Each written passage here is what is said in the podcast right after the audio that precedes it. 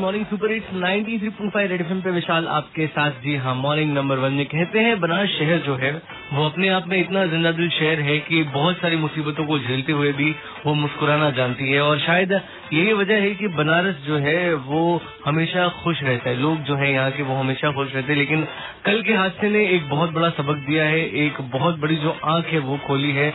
उन सारे अधिकारियों की भी जो सोचते हैं कि उनका तो हक बनता है आराम से काम करने का, उनका तो हक बनता है पब्लिक को झिलाने का, उनका तो हक बनता है कि वो जो चाहे वो कर सकते तो आई थिंक ऐसे जो अधिकारी हैं, अब वक्त आ गया है उनके ऊपर कड़े से कड़ा एक्शन लेने का, ताकि उनको इस बात का रियलाइज़ हो कि उनके ऊपर अगर ये एडमिनिस्ट्रेटिव अथॉरिटी है तो फिर उसे वो अच्छे से निभाएँगे, उसकी ज़िम्मेदारी वो अपने कंधों पर लेकर एकदम ईमानदारी के साथ निभाएँगे। क्योंकि क्या होता है ना, हमारे ऐसा होता है कि जब कोई बड़े पोस्ट पे पहुँच जाता है तो शायद वो अपने स्ट्रगल टाइम को भूल जाते कि हमने कैसे तैयारी करके, पढ़ाई करके, ये सोचा था कि ईमानदारी से काम करेंगे, लेकिन कुर्सी का जो रुबाब होता है ना साहब, वो इतना खतरनाक और इतना गंदा होता है ना कि अच्छे अच्छे इंसान को वो एकदम लालची इंसान बनाता है। 93.5 रेड एफएम पे विशाल आपके साथ मॉर्निंग नंबर वन में।